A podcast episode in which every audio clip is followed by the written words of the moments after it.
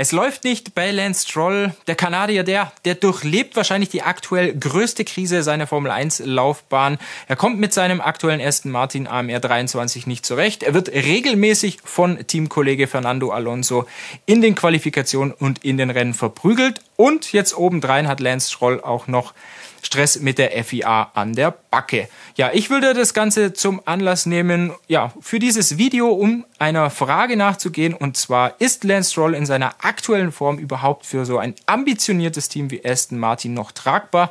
Ja, was spricht denn für den 24-jährigen Kanadier und was aktuell gegen ihn. Lance Stroll ist aktuell ja sowas wie das Sorgenkind der Formel 1. Ich würde sagen, zusammen mit Red Bull-Pilot Sergio Perez und mit Williams-Pilot äh, Logan Sargent. Die drei, ja, die quälen sich gewissermaßen durch diese Saison. Ich glaube, alle drei sind froh, wenn sie es überstanden haben und wenn sie dann im nächsten Jahr auch noch bei ihren entsprechenden Teams fahren dürfen, beziehungsweise überhaupt noch dabei sind. Bei Lance Stroll, da kann man schon sagen, es ist eine Saison, ja, gewissermaßen des Grauens für ihn. Die nackten Zahlen, da spricht eigentlich alles gegen ihn und überhaupt nichts für ihn. Ich habe mal, ja, verschiedene Zahlen herausgesucht. Bei den WM-Punkten beispielsweise Lance Stroll, der belegt aktuell den zehnten Platz in der Weltmeisterschaft mit 47 Punkten. Teamkollege Fernando Alonso, der hat bisher deren 183 Weltmeisterschaftspunkte gesammelt, also fast viermal so viel. Alonso ist Vierter in der WM, wie gesagt, Lance Stroll nur Zehnter. Bei den Podestplätzen, da gibt es auch eine eindeutige Sprache. Fernando Alonso in sieben von 17 Rennen auf dem Podest, Lance Stroll kein einziges Mal. Top 10 Resultate sieht es auch nicht viel besser aus für Stroll. Hat das siebenmal in diesem Jahr geschafft bei bis jetzt 17 Grand Prix. Fernando Alonso bei fast jedem, bei 16 Rennen von deren 17. Alonso hat es geschafft, dreimal in dieser Saison auf Platz zwei ins Ziel zu kommen. Das ist sein jeweils bestes Ergebnis. Bei Lance Stroll, da steht ja mehr oder weniger nur ein vierter Platz in Australien zu Buche. Ansonsten noch in Bahrain als Sechster ein ganz akzeptables Resultat. Und jetzt auch wenn wir die Qualifikationsduelle zwischen Lance Stroll und Fernando Alonso mal vergleichen. Lance Stroll, der hat es siebenmal geschafft, in das Finale, also ins Q3 einzuziehen. Fernando Alonso dagegen bei jedem Grand Prix, also 17 Mal. Ähm, Lance Stroll ist auch schon oft im Q1 der Qualifikation ausgeschieden. Fünfmal hat er das Kunststück schon vollbracht. Zuletzt sogar viermal in Serie, also ab dem Grand Prix von Italien. Und bei Fernando Alonso, ja, da ist das ganz anders, wie gesagt, immer im Q3 gewesen. In der Qualifikation, da führt Alonso mit 15 zu 2 gegen Lance Stroll, also eine eindeutige Sprache. Ja, Fernando Alonso, der zweifache Weltmeister, der erfahrenste Pilot im Feld überhaupt, der hat seinen Teamkollegen Lance Stroll, der ja 24 Jahre alt ist, absolut im Griff. So in der Qualifikation, da brummt Alonso Lance Stroll regelmäßig so eine halbe Sekunde bis sogar eine Sekunde auf. Er dominiert ihn von A bis Z und das spiegelt sich auch bei den gefahrenen Rennrunden in dieser Saison wieder. Lance Stroll, der kommt da auf 864 Rennrunden. Das entspricht noch nicht mal ganz 85 Prozent. Fernando Alonso, der hat dagegen jede Rennrunde, die in diesem Jahr abgestrampelt werden konnte, die hat er auch tatsächlich abgespult. Das sind deren 1019. Zusammen mit Max Verstappen liegt er da in dieser ähm, Wertung auf dem ersten Platz.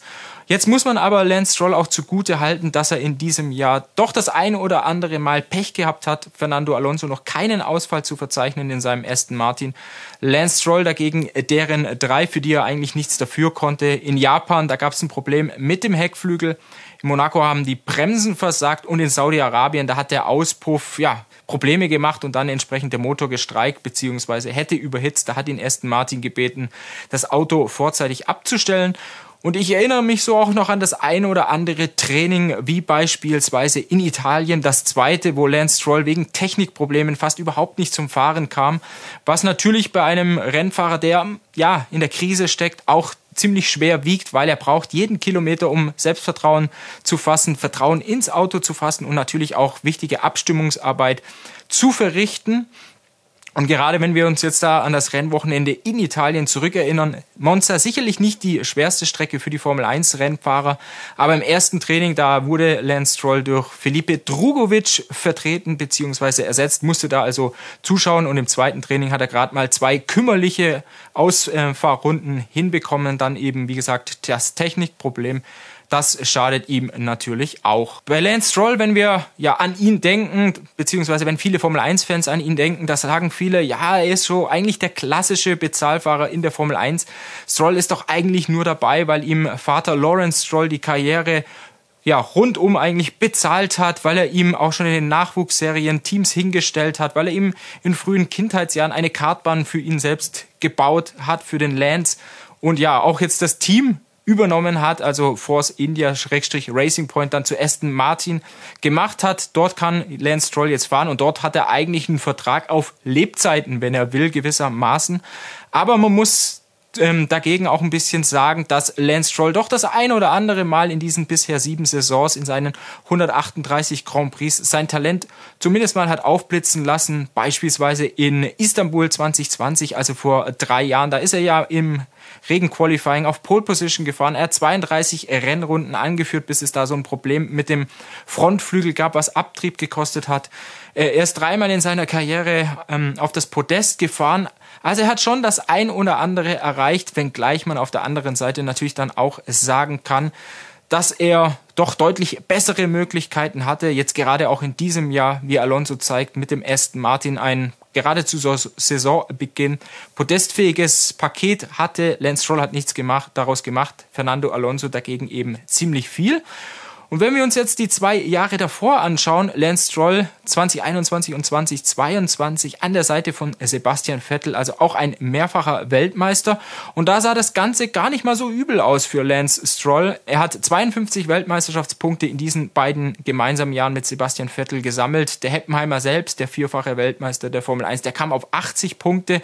Da war das ganze Kräfteverhältnis also nicht so in Schräglage wie aktuell mit Fernando Alonso, wo man doch eindeutig festhalten muss, dass Alonso alle Trümpfe in der Hand hat und Lance Stroll ihm doch deutlich hinterherhechelt. Ja, Fernando Alonso zeigt Lance Stroll klar die Grenzen auf. Zum Saisonstart sah es noch gar nicht so schlecht aus für Lance Stroll.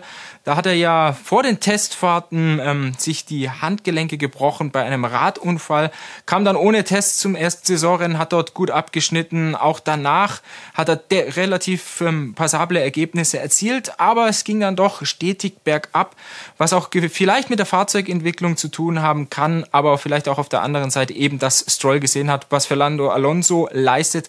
Das hat er selbst nicht drauf. Da fehlt ihm vielleicht das äh, Talent. Und dann kommen eben noch schwere Unfälle dazu, wie jetzt beispielsweise der vor ein paar Wochen in äh, Singapur. Ihr erinnert euch sicherlich in der Qualifikation im ersten Teil äh, Lance Stroll übel abgeflogen wird in der Zielkurve mit weit mehr als 200 km/h. Die negative Beschleunigung, die betrug dort 29 G. Und es war jetzt nicht der erste heftige Unfall in der Laufbahn von Lance Stroll. Ich erinnere mich an einen in Mugello 2020. Da ist er mal richtig, richtig heftig abgeflogen bei über 250 kmh. Da hat er in Bahrain im selben Jahr noch einen Überschlag gehabt. Ich glaube, in Baku 2021 war es, als mal der Reifen geplatzt ist und er in der Mauer gelandet ist. Also den ein oder anderen schweren Unfall, den musste er auch schon verkraften. Wie gesagt, jetzt in diesem Jahr in Singapur. Sicherlich war das der schmerzhafteste Höhepunkt für ihn 2023. Vielleicht emotional. Der schmerzhafte war dann zuletzt jetzt in Katar. Wieder das früher aus in der Qualifikation im ersten Teil. Danach hat Lance Stroll ja, wurde in die Garage zurückgeschoben, hat das Lenkrad äh, rausgefeuert. Ja, so ein Lenkrad, das kostet 50.000 Euro, wenn es kaputt ist, also doch ziemlich schmerzhaft dann auch für die Teamkasse. Er hat in der Folge seinen Physiotherapeuten beziehungsweise seinen persönlichen Trainer weggeschubst und wegen dieser beiden Vorfälle läuft jetzt auch eine Untersuchung des ähm, Compliance-Beauftragten der FIA. Der unterhält sich mit Lance Stroll über eben diese beiden äh, Vergehen, kann man sagen, und natürlich auch über weiteres. Da ist jetzt die Frage, ja, was gibt's da für eine Strafe für Lance Stroll, beziehungsweise gibt's überhaupt eine?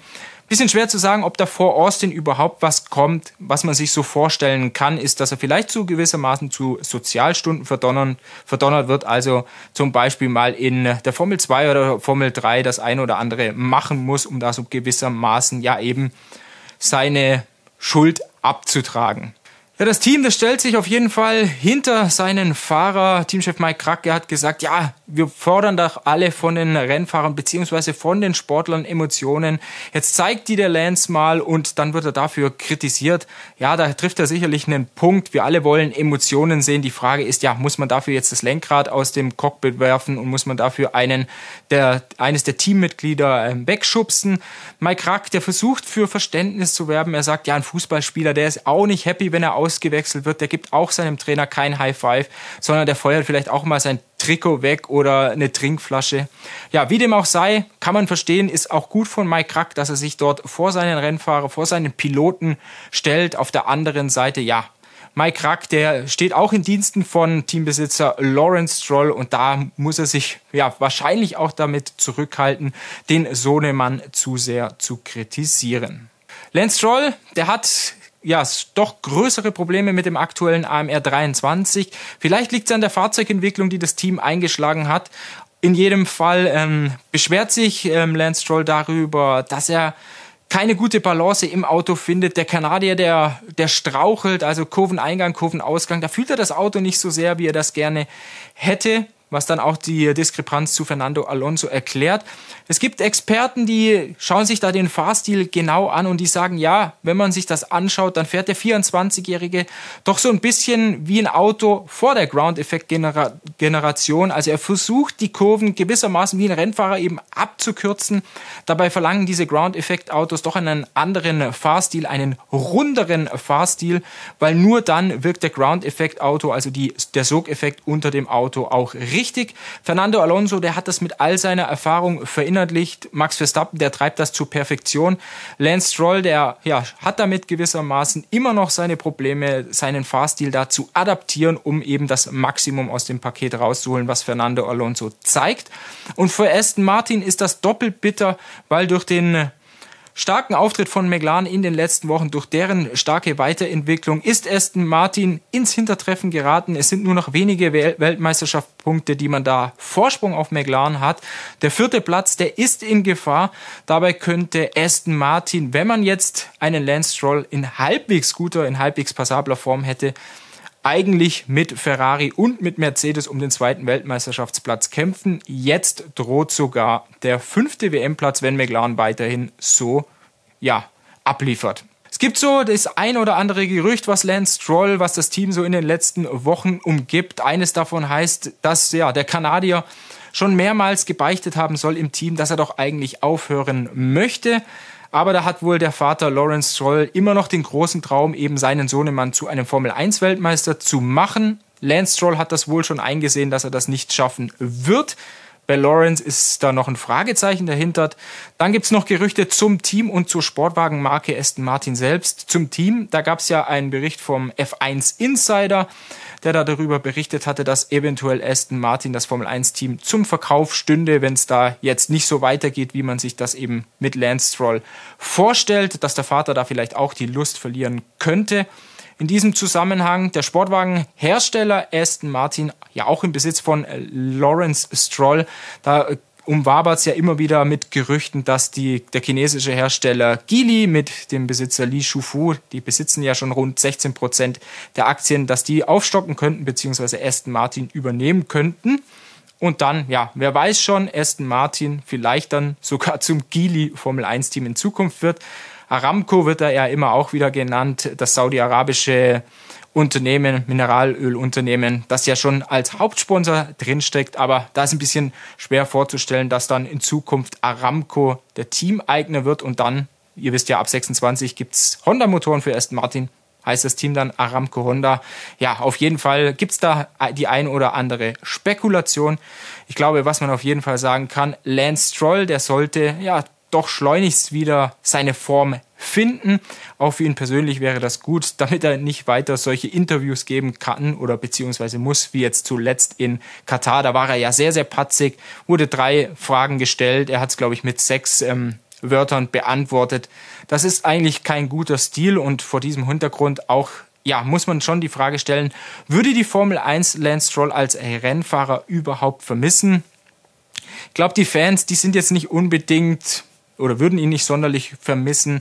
Er ist jetzt nicht der populärste wenn wir es mal mit anderen Rennfahrern vergleichen, ein Lewis Hamilton, der ist sowas ja wie der Paradiesvogel der Formel 1 mit seinen ganzen Outfits, ein Fernando Alonso und ein George Russell, die können messerscharf analysieren. Ein äh, Lando Norris, der ist besonders bei dem jungen Publikum sehr populär, weil er eben bei Twitch unterwegs ist, weil er den, oder, den ein oder anderen Witz reißt. Ja, ein Lance Stroll, der hat von all dem nichts. Der gilt so ein bisschen als langweilig. Der ist bei Pressekonferenzen jetzt nicht unbedingt der Gesprächige wichtigste. Also vor diesem Hintergrund weiß ich jetzt nicht, ob Lance Stroll da ein großes Vermächtnis in der Formel 1 bis jetzt aufgebaut hat.